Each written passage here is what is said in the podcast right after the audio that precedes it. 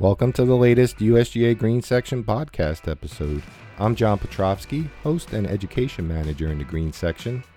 We have a great conversation on tap today with Dr. Roch Gaussoin at the University of Nebraska. He brought us up to speed on a collaborative effort with USGA agronomists, university scientists, and others to standardize organic matter testing on golf course putting greens. Dr. Roch Gaussoin, thanks for joining us. Before we dive in today's, into today's topic of organic matter testing, most of our listeners know about your great research and academic work, but can you give us a brief background on where you're from, how you got into turf research, and kind of your current role at the University of Nebraska? Be happy to, John, and I appreciate the opportunity to talk about this great collaborative effort among a number of turfgrass scientists. But you know, I was born in New Mexico in a small town that didn't have a hospital, so I was born in Albuquerque. You know, moved there to California because my dad took a position. Um, from there, we you know went the academic route. My dad was really academically oriented, had his master's in physics and whatever, so he was really, and he was a teacher, as was my mom. So you know, she's like, he's like, well, you got to go to college, and I didn't know what I wanted to do, and started out in wildlife science and found out I didn't want to be a game warden and uh, ended up in, in, in essentially in agronomy. Then I got a master's in turfgrass breeding from New Mexico State University, and then I got a great opportunity to work with Bruce Branham on a annual bluegrass. Uh, you know, obviously a golf course specific problem, uh, mostly. Um, and at Michigan State University, my PhD alma mater, and um, from there I went to uh, Kansas State for three years. Um, I, I, jokingly say got time off for good behavior and uh, ended up at Nebraska right at the time of year when they were winning national championships. That's been a long time ago. So it just kind of shows you how long I've been at, at Nebraska 30, 32 years in June. The USGA and the USGA uh, Mike Davis program has been very good to me. I don't think a year has gone by that I didn't receive some funding. Um, and that's what got me down on the road of the end of the organic matter um, issues and you know, I've spent the better part of 15 years working on organic matter and some of the nuances and some of the pitfalls and some of the good, the bad, and the ugly of it. So it's been an amazing experience, and it wouldn't have happened without the support of the um, USGA uh, Mike Davis program. Absolutely, and it's been a long and uh, productive career, and we you were recently recognized as the Green Section Award recipient for 2023. So, congrats on that, and uh, we'll look forward to continuing our collaborative efforts going forward. It's a great opportunity, to, and I really appreciate the the the, the uh, opportunity. Yep. You mentioned the Cornhuskers. I'm not sure how into the football season you are, but that was a it was a rough weekend. Michigan came to town. I don't want to recount the gory details, but my wife's a Michigan alum, so I, I wasn't uh, I wasn't exactly pulling for you guys, but well, and that's fine because I think if it, if we'd done, we were happy to score. I mean, we're just we were boys among men. Unfortunately, Michigan is just so good. I mean, we're trying and we're working, and Matt Rhule's got them playing better and playing with more passion. But at the same time, it's it's definitely we've been in a rebuild for a long time. But I'm hopeful that we um, end up with something. You know, we still have our eyes on possibly a bowl. Well, You know, we've got to win four, and we think there's two in there at least, and maybe we'll pick up two more. But if we don't make a bowl, I mean, our, our glory days of the '90s um, are are are a long a long way backwards, you know, in time, and certainly forward in time. We just got to be patient. All right. Well, we'll move on from our trip down memory lane with the glory days of football, Cornhusker football, to today's topic of the great project you mentioned earlier. Of you're working on with uh, several other university scientists and some of our agronomists to standardize organic matter testing so, Roch, superintendents know all too well the importance of organic matter as far as it affects turf health and playability. We're seeing sort of a shift in how folks think about it and manage it, uh, and particularly how we test for it. And that's where I wanted to focus our conversation today on organic matter testing and sampling for specifically for golf course putting greens. Can you summarize sort of the key issues and inconsistencies with how we have traditionally tested for organic matter on putting greens? When we look at the standardized method that is used in agronomic crops and for that matter horticultural crops for measuring organic matter it's a very specific it's it's it's approved by the soil science society of america and most of the labs are doing it this way and and that methodology was moderately effective in identifying a lot of the work that we've done and dr murphy have done and doug linde's done and you know Doug Soldat done. You know a lot of scientists have been working on organic matter, but but unfortunately the inconsistencies in how we sample and then what we do once we get it to the lab, we're creating. You know we don't want to be comparing apples to oranges. So if there's a piece of it would be like a golf course up the road does organic matter with lab A this methodology and golf course down the road uses lab B and this methodology for sampling.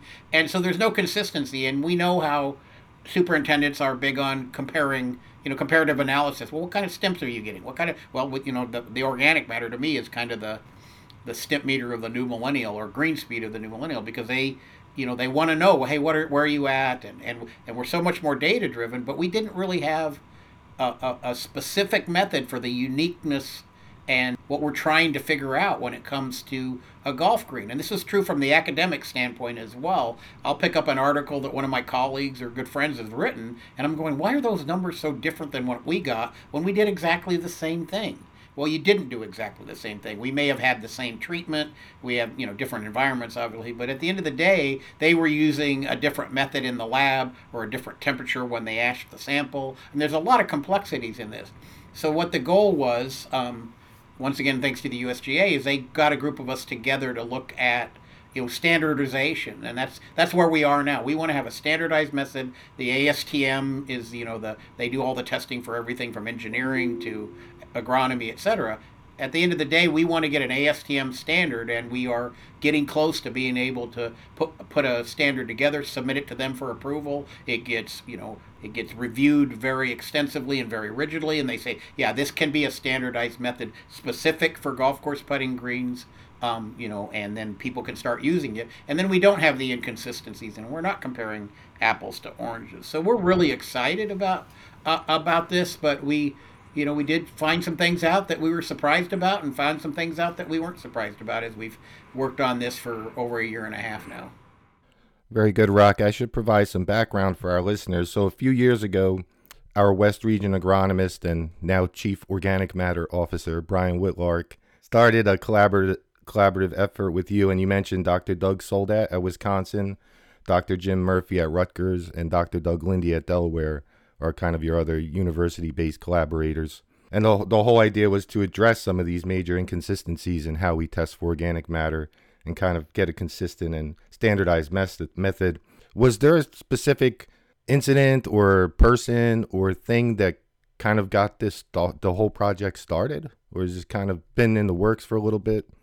I'm going to say that you know we all universally agreed, but didn't really have the opportunity or the funding or the initiative to to put together something of, of this level. And i'm not saying it's that complex. It's you know we're not talking nuclear fission here but we but we are talking about having to get a group together of like mind and you know like you said brian whitlark um, was instrumental in moving forward. Because you know the agronomists in the field not just the usga agronomists but you know the pga um, tour agronomists as well just consultants as well as superintendents that like to be data driven we're like wait a minute. This number isn't even remotely close to the number i got that I did last year with a different lab, and then you find out that you know the labs are using different techniques in the lab, and then how you sample, and like I said, it's it's it seems really complex, but it's not as complex as it seems once you break it down into sort of these fundamental parts. You know how you take the sample and what you do with the sample before you submit it to the lab, and how the lab then handles it once they get it. If we can get those consistent, then certainly everyone then we can compare you know, especially during the tournaments for both the USGA and the PGA, they can compare organic matters and performance data because we are in a data rich society now. We have capacity to do a lot of data, yet one of our most fundamental measurements has all these inconsistencies in it. So that's that's where we're that's where we're at in terms of justification and background. Um, and we've we've really felt like we've made some gains in the in the last couple of years. Roch, you mentioned some of the ways we've traditionally tested for organic matter a lot of people when they do their soil nutrient analysis, they'll get back a percent organic matter number on that test result from whatever lab they're using. Is there any value to that? There's certainly value value in that number because you know if you're always going to the same lab, then you have a consistent record of organic matter, regardless of how they measured it. But is it then is that number then going to reflect in firmness and some of the other qualities that we want for a you know for a putting service? You know, it's a it's a it's a decent number for but for the most part, most of many of the labs and, and there's been some adjustments made. You know the lab that we currently use has made the adjustment. We can submit a sample the way we want it analyzed. And you know certainly there um, but we would like that to be standardized. Anyway not to belabor that um, but at the end of the day that number has value in terms of trend analysis and what you're trying to figure you know hey am i if i'm doing x y and z with the aerifier and my top dressing sand am i going up or am i going down um, if I'm going down, is it going down at a rate I would like to see, especially if I if the superintendent, if he or she started with really high organic matter and they're trying to reduce it, and how effective is their technique? So it gives a number for that, but it but to us it lacks the precision. And I think for the most part, you know, most of the academics and consultants and you know agronomists would agree, it lacks the precision to really identify where we see the most problematic issues in a sample because it's a standardized depth it's either zero to three or zero to six, um, and inches. And so, and I'm using English units. Apologize for our European listeners, but uh, um, you know, it's it's so that when you look at a sample that's th- three inches or six inches, then the conflicting thing is that if that green is really young, you're going to have an un, a calculatable lower organic matter in a zero to three than you would, let's say, if, if the green is 15 to 20 years old, where you've got a three inch deposition of organic over time, right? So, so we have this age effect, maybe making it much more difficult to interpret or use to make adjustments in your in your management style. And we saw this in some work we did, you know, some of our early organic matter work where we worked with coring tines and solid tines, et cetera, et cetera. And, you know, we were like, yeah, this is confounding, what we call confounding. So it's confusing the issue. So there, there needs to be a standardized depth or depths. And since we're most interested, you know, I'm going to say top inch or top two to two and a half centimeters, then maybe we should concentrate on that as our goal because that's where we're going to see the highest organic matter and that's also the surface which is causing problems or positive or negative with the with the putting surface in in play. So you know one of the very first things was to say we quit need we need to quit using a standardized depth that is recommended for agronomic crops of of 0 to 6 inches because we unnecessarily complicate the matter with numbers all over the charts depending upon the age of that green because we know that organic deposition or layer increases as a green ages. And if, if we look at some of the samples we've taken of greens that were, you know, 40 years old, you know, you take a three inch sample and it's all organic. I mean, it's not, it's higher at the top, but it, you know, but if you take a sample that from a green that's a year old, it's all in the top half to inch because that deposition. So that was a really confusing and confounding issue when we first started looking at the data. And a lot of the academics, as well as superintendents, were sampling in that sort of zero to three range without cutting it into segmenting it, I guess is what we would say, um, into depth so that we got a better representation of that surface. Exactly. So you guys identified the problem, and now, Roch, let's kind of fast forward to 2023.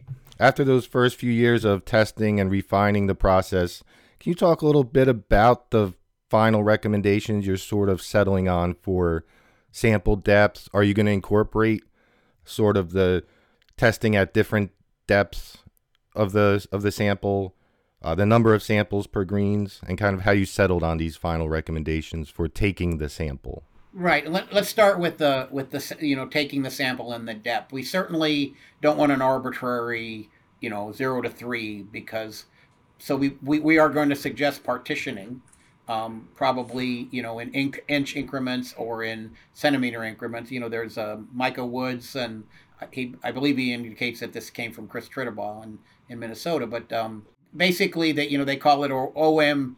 246 it's a hashtag out there that's really prevalent and a lot of people have done that and certainly you sample from roughly the top inch or the two centimeters you know, then four centimeters, then six, and you partition that out into three samples. Um, and and we've done a fair amount of that work, as have others that you know, especially the members of the group that are doing this work. Uh, you know, we certainly see higher at the top, and you know, as it goes down, but it gives you information on incrementally rather than an arbitrary six inch sample or three inch sample. So so there, there's some increase in accumulated data and knowledge that you can use for that. But if a green has only got a you know, you can see that organic layer kind of as an oxidized darker color. If it's more than three inches, maybe you want to go deeper just to see how effective your treatments are going. So maybe you want to go, you know, two, four, six, eight, ten. Certainly that adds cost because nobody's doing this analysis in their, you know, in their shop. Um, I mean, some of the academics are. We have, you know, we have the capacity to do that, et cetera. But um, at the end of the day, that that incremental sampling, at the very least, sample that top inch or two or into the organic layer. But we like that partitioning idea, and and kudos for Chris and then and then uh, Micah Woods, Dr. Woods, for promoting it because people are starting to think more data is better. And you know, then there are some you know Pace Consulting and other of which Mike is the chief science officer for now certainly have recommendations based on partition samples and stuff and you know we haven't vetted those or whatever but that certainly gives more information to the superintendent to make better informed um, decisions. The other issues we ran into, so that so that's kind of sampling. You know, we're going to not make it an arbitrary zero to three, and we're going to make adjustments accordingly, and that'll be superintendent dependent and and budget dependent because every sample is another is another cost. But also about you know, so for years, the, or at least for the triple, you know, the Soil Science Society of America, they say take um, and you know, and turf adapted this. They say take the organic matter, the live organic matter off the surface. So we call that sampling to the verdure, right? You you clip the sample after you bring it in, and and a lot of the data out there that's in the academic community did that. Interesting thing is, is that more recently people have started to say, wait a minute, that probably is going to make the sample more variability in your sample because how can anyone in a shop or even in a lab with a you know a razor blade accurately take off the verdure and only leave the organic matter at the surface? So you know the work that the that the organic matter group has been doing um, and primarily the lab work is being done at wisconsin with dr soldat's group and one of his students travis miller um, is we're leaving we've tested extensively um, verdure on or verdure off. And verdure is defined as that living tissue left after mowing. So it would be green tissue left after mowing. And we're finding that we increase the variability and the inconsistency in sampling when we take the verdure off. So our suggestions are, and we're pretty def- pretty confident this is going to happen, is that when you submit a sample, mow sample, submit the sample with the organic layer on it. You know, green tissue as well as brown, and you will have more consistent data than you would if you sat there and you know just meticulously took the green tissue off. So certainly that is a is a step in the right direction, and others have been doing this and suggesting it. But you know, I think that'll be a part of the ASTM, ultimately the ASTM method as well. The other thing is, is after you send it in, what the lab does with it is important because once again, the Soil Science Society of America says that organic matter should be ground and and sieved. So think about it. You grind it up and then you sieve it. When you do that with the kind of organic duff we have on the surface of golf greens, it leaves a lot of organic matter above the screen. It's a it's a 10 mesh screen and so it lowers the estimate and also excludes some of the organic matter that we're most interested in if you want to look at it from a from a physical standpoint. So um, our data is showing that don't grind and don't sieve. If your lab is doing that, certainly they wouldn't, superintendent wouldn't sit there and buy a grinder and do it. But if the lab is doing that, you need to request that they don't do that. And some labs have already adjusted to um, not grinding and sieving. So all you want them to do is take that sample, and maybe it's in inch increments at the very least, and you want them just to take that sample, put it in the furnace, we call it a muffle furnace, ash the uh, organic matter off at, at a set temperature and then by subtraction and math we can figure out you know the percent organic matter in that sample. So those are two critical issues is one leaving the verdure on and two not grinding and sieving. Because that was introducing variability that you wouldn't see in a sample say from an agronomic soil because they tend to be lower in organic matter unless they're organic soils to begin with. And so we don't get that buffering effect because our numbers are higher and we're looking at a precision, a more a need for a more precise measurement. So those are two big deals, and I think our final method is clearly going to show verdure on and uh, no grinding and sieving. Very good, Roch. You blew through my next two questions there, but you were on a roll, so I didn't want to interrupt. And I think I think that's well said. How many samples per green do you think you'll be recommending for superintendents to send in to get an accurate representation of their green? Oh, I love that question because you know I prior to the data we now have, and I'm going to describe to you a little bit how we got the data. But you know, I was telling the superintendent, take your take your three quarter inch standard soil sampler, go across the green, take 20 samples, put them in a bucket, bulk them together, and send them off to the lab for analysis. Um, and 20 was somewhat arbitrary. That's the number I was suggesting. I've heard people suggesting, you know, use a grid pattern and get as, you know, go every, you know, every six to eight feet or two meters. And, you know, it turns out, and I was shocked by this, but Doug and his student Travis, Doug Soldat, um, have did some really nice spatial analysis, and basically they found between five and ten represents the average green. So that's good news because the sample itself, you know, it's less laborious or onerous or whatever word you want to use to take the samples, and it looks like five to ten is sort of the magic the magic number. Now certainly there are other things you do. You know, you don't sample in entry and exit points unless you're interested in the organic matter there, but because of traffic they tend to be lower because traffic kind of reduces organic matter in in general, and you don't want to sample along the ridges, along the edges. Uh, you don't want to sample in the cleanup. Those are all things that superintendents are already doing. But so you need to take five to ten in the in the green, and then if you have a, a bad spot or a hot spot or something, then sample that separate and label it accordingly before you send it to lab. So that was good news. You know, five to 10 samples seems to be the magic number for the average green. And the way we did it is we went to golf courses in Scott Wilkie at Firethorn was gracious enough to allow us to pretty much tear up a green because we took a lot of samples off one green, as did off excuse me off five greens, and they did similar in in Delaware with Doug Linde, Dr. Linde, and then uh, Doug Soldat did it at a, at, a, at a golf course in Wisconsin. So we have a widespread, you know, and interestingly enough, the data clearly shows that five to 10 is the magic number, which is good news. Um, and then you brought up the other thing is that how, how big a sample do you need? And, you know, we developed an inch and a half diameter sample sampler, and we thought that was going to be the magic number because certainly you, you can't take, you know, five to 10 cup cutter samples, but um, but we found out that really the, the, the three quarter inch, the standard soil sample, which is either a three quarters of an inch or an inch, um, is more than adequate to represent, along with the number we just described. Um, and the inch and a half sample where we developed wasn't any more precise in estimating organic matter. So that's good news because you can sample and you know within a day or two you don't even know you've been in there and taken you know five to ten samples. So sample diameter, number of samples, um, we're pretty comfortable with the numbers we're coming up. And once again, I want to preface that we, we haven't released it yet. We still have a, some data to analyze, but I think early, you know, late early winter, late spring, we should be close enough to be able to put forward some recommendations. It's great to hear you incorporated some of that feedback from Firethorn and other golf courses. We'll hear that often from superintendents. Some things developed in research settings may not be applicable all the time on a golf course. So making it a useful and practical method for superintendents is important to get them to kind of buy in.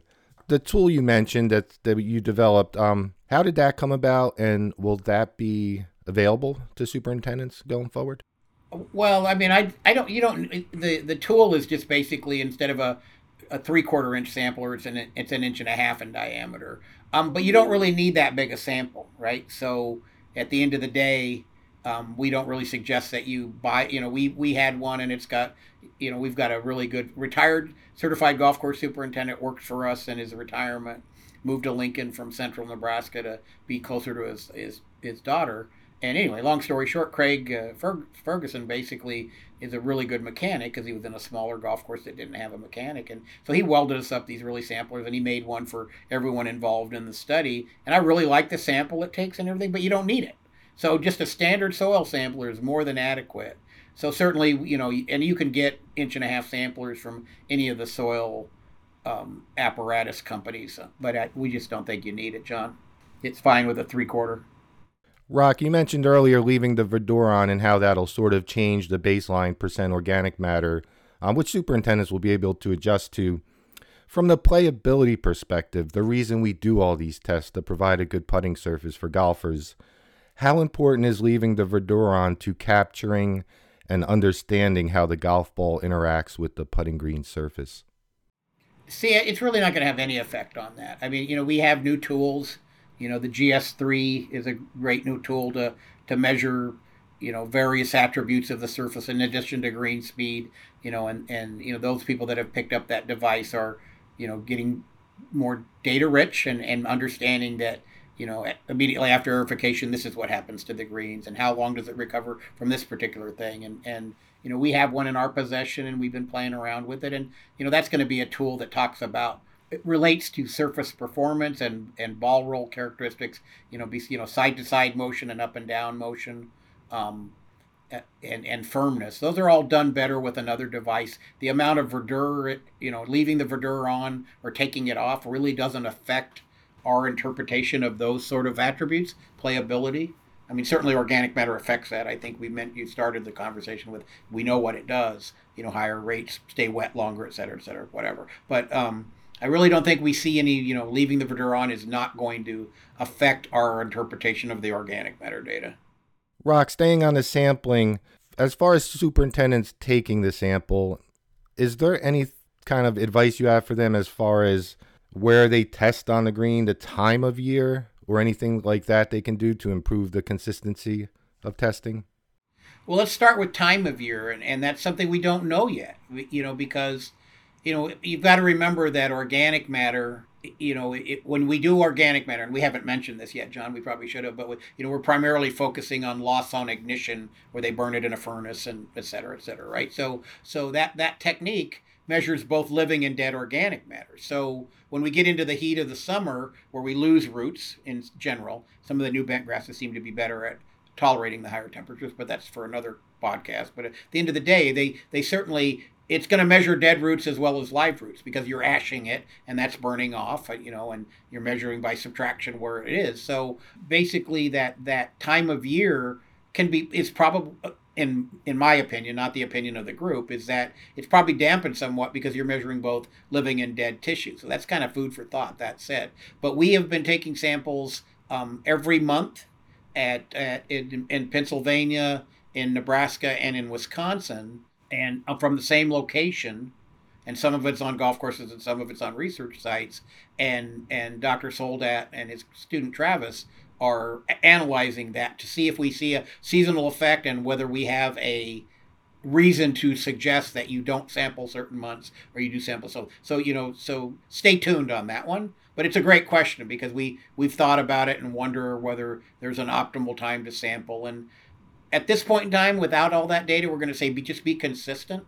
You know, always sample X time or you know wh- whatever the case may be, because I think we're going to probably see at least at one location and maybe all three some sort of seasonal effect on organic matter uh, percentage. And you certainly don't want to take a sample in the fall and then the following spring take another sample and expect them to be the same you know, or or different. And so there's there's consistency in this sampling, and and time of year is another one that we're that we're taking a look at, but we don't have any of that data. I Doug probably has it analyzed, and I know his student is going to talk about it at our scientific meetings coming up in in November, but uh, we're not there yet. That's great advice, and that's um something obviously ultra dwarf green in Florida in the summer is going to have a different kind of result than a, a bent grass green if you test at the same time of year. So it kind of reminds me of what Dr. Doug Soldat said earlier. He used a great analogy to sort of blood pressure for organic matter testing. Um, everybody has a little bit different range, but as long as it's kind of within an acceptable range, the doctor is really just looking at trends up and down from your unique baseline. And it's just like organic matter testing, putting green speed, firmness. It's not necessarily to compare it to the course down the street. It's for a superintendent to understand how their management practices affect putting green performance at their course. So time of year, whether you're in Florida or New Jersey, just I, I think that's great advice to stay consistent in how and when you test. Well, Doug's analogy is really good because you know you nobody there is no magic number for blood pressure. I mean, it's patient dependent, et cetera. But and the same is true. You know, we hear numbers bounced around, and you know, unfortunately, those numbers came about because people interpreted um, this is where one probably this is what drove drove me the most, John. To be honest with you, is that I'm looking at this recommendation that uh, you know you don't want to be more than three to three and a half percent. But the, the, those those recommendations weren't qualified. These were made by very intelligent turf consultants and turf agronomists and scientists, and said, yeah, the magic number is three and a half percent. But then when you look at the data that generated that, it's inconsistent because of the what we've just talked about for the last 40 minutes, right? So and I don't know if that's a goal we want. I, I love Doug Soldat's analogy because it's like you have a range and you're testing to see if what you're doing is make having an effect and is your green performance related to organic matter. There's also just being consistent. So I, I'm I'm a big advocate of that at most of all. Um, and hopefully a, a modified method or an improved method or a specific method, which is our ultimate goal, is going to get us around some of these issues with you know the magic number and it has to be X or Y because I don't I don't think there's a magic number for a lot of the things we do in in in golf. Is there a magic number for surface moisture? Is there a magic you know and, and the devices we use um, are different from course to course. So yeah, that's uh, that's um, I, I'll use that blood pressure one more than once. yeah, I thought it was great when I heard it. Roch, once complete, you mentioned the standardized method for organic matter testing will be published as a ASTM standard. Are most of these these things we we kind of touched on it, but are any of these um, testing protocols or specific parts of the process going to kind of be highlighted as, hey, we really recommend you do this um, as far as separating the samples? Um, you, I know it'll be budget dependent on the course, but w- will you have any like key parts of your your process that's going to be published uh, hopefully next year. Yeah, that, that's the goal, John. Clearly, we want to have a method that is easier to follow, um, consistent, and that the labs, you know, the commercial labs that are doing the work, are cognizant of, and that's that's another part of this because we get a methodology. I, will give you an example. One of our local labs uh, does organic matter in a way um, that's very automated and very efficient, but unfortunately, they can't do what we need them to do, right? And we certainly want to want to keep the the funding at home because uh, um, so you know there are going to be specific labs that will adjust. Um, I'm not going to mention a name, but we're using a lab that others have used and other agronomists, USGA agronomists and PGA agronomists have used, and it they do they, they call it as received. So you send them it, they drop it into a crucible they ash it per the directions and they give you an organic matter and the turnaround time is really quick. Because them not having to grind and sieve and them not having to you know they weren't cutting the verdure off but um, for the most part but i guess some labs were. Let me back up on that. But anyway um, you know they don't have to do any of that. So they actually can push that sample through relatively quickly. But make sure the lab that you've been using has the capacity to do that or you're going to run into the problems that we've already described that we're trying to circumvent right so, Roch, we talked a lot about testing today, but I wanted to touch on organic matter management as well, just briefly. Seeing trends continue with ultra low nitrogen rates, maybe more frequent but less disruptive aeration, solid tining, definitely more sand top dressing. Are you seeing anything superintendents are starting to do differently that you're like, boy, it's about time we did that? And then on, on the other side of the coin, maybe something that you're seeing as a trend that you're a little bit skeptical about as far as what superintendents do to manage putting green organic matter? You know, I love the fact that superintendents um, are good at adopt adopting or adapting. You know, and and then they and they share that information. It's a it's a community. I'm not saying it's a perfect community, but it's a community where people share information. And when we publish the data on solid tining versus hollow tining, it, you know, initially we got a bunch, a bunch of pushback, but superintendent started adopting it, and we see a, an increase in the adoption of solid tining. Maybe not as a replacement for core aerification, but certainly as to augment it, and it's less disruptive, and you know you're not shut down for play as often. So that was the one that I was I was really um, Chaz Schmid, who's at Oregon State, he was my grad student that did that work. Um, he, you know, he and I are pretty proud of that information that's out there and being adopted. Our our con- our conservative estimates show that there's been about a 65 to a 70 percent adoption of solid tining as a, an additional management tool in organic matter management, which was contrary to what people would have thought. So, so, so that one is my kudos to the superintendents for looking at the data, and then you know kudos to the student that did the work, Chad, Dr. Schmid, for you know it getting out there and it be, being adopted. And but then they they took it to another level. They started saying, hey, if we're putting if we're hitting it with a solid tine, can we top dress before we do it? And will we get more sand into the profile? And that certainly proved to be true. Superintendents were saying, hey, when I solid tine and top dress before, I notice that I need, you know, and they're throwing numbers out that may or may not be accurate, but at least they're an estimate, you know, 10 to 20% more sand is used because we get more sand into, into the profile.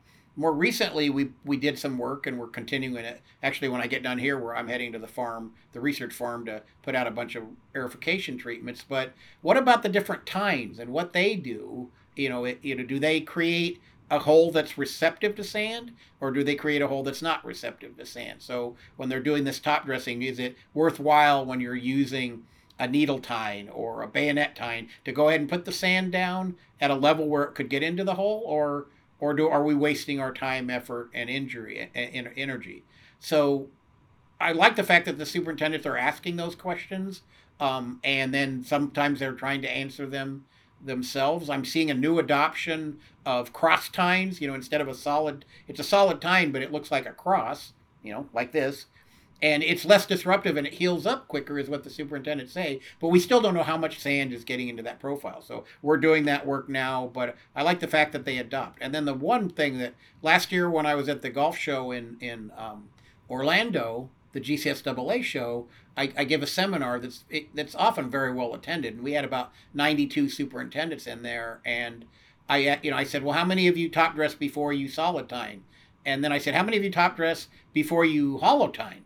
And I was amazed that like 15 or 16 of them raised their hand, and I was like, because we would have never thought. So they they adopt to what the research says, and then they take it to the next level. So I'm not really shocked by anything they do because um, you know, I was involved in a in a recommendation that was contrary to conventional wisdom, and a lot of um, I'm not going to say I took any heat, but there were, it was hard to convince certain people that you could achieve X with a solid tine equal to a to a hollow tine. So that was a bit of a ramble there, John. But I think you know the superintendents figure it out and then they go with it, and um, and and we're just academics trying to throw some information out there because at the end of the day, it's where the rubber meets the road is where the superintendent does the work how important do you think it is to collect data on organic matter content and then correlate that to putting green performance data? Is that something that could kind of be beneficial to see how the, the trends in organic matter correlate to putting green performance?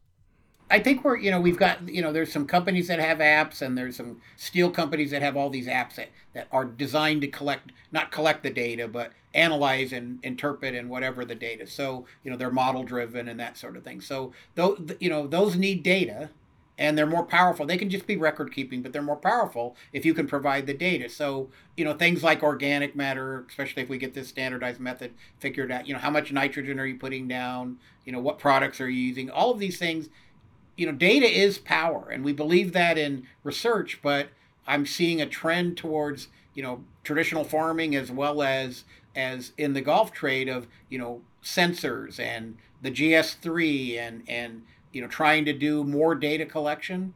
And I think it's important that we use that data and and once again, I think it's site specific for the most part. You know, what course A doesn't mean does and it works doesn't mean it's going to work at course B, and we sort of talked about that. But I love the fact that we become data driven, and and you know we have more opportunities to collect data. There are um, tools out there, a TDR for measuring surface moisture. You know, um, uh, the the GS3 does the drop test, but there are other devices that also do the drop test. And you could argue whether a device that's you know less expensive may or may not give as good a data, but there's still a lot of not only data from golf courses and superintendents, but data from um, you know research groups that have used these devices and been able to detect differences. So when you throw that all into the equation, we are more data driven. Um, you know, drone technology and and and uh, visual analysis is what we used to do. Now we have sensors for the most part, that can do some of that work. This is all a good thing for the trade. And, and somebody, if you're not on the data driven bandwagon at some level, then you're kind of missing the boat. We had Chris Tritabaugh on earlier this year, and he really drove that point home for us. Everything he does and how he manages his putting green is based on his data collection. If the grass isn't growing, he's going to skip a mow and roll. If his organic matter is staying nice and consistent with his top dressing program and solid tining, he's not going to pull course. So everything he does is based on his data collection, and it saves him tons of money and tons of time. And he's producing the same quality putting surfaces for his golfers. So just makes sense. Chris is a pioneer, right? And there are others, Dan Donnelly at, at Lakeshore Country Club in Chicago. They they are data driven, and you know they're industry leaders because of that. And um, kudos to them. Well, Roch, I think this great work you, Brian, Jim, and the two Dr. Dougs have accomplished is long overdue and will go a long way toward understanding and managing organic matter. So, thanks again for taking the time today to talk with us. And uh, we'll have to get you all, all you guys back on the organic matter group together when um, we get the final standards published and, and talk about organic matter once again. Well, happy to do it, John. Thanks for the opportunity. That's it for this episode of the USGA Green Section podcast. Please share, subscribe, and rate us on Apple Podcasts and Spotify. And keep up with our latest content on Twitter and by subscribing to the Green Section Record our digital publication covering all things golf course management.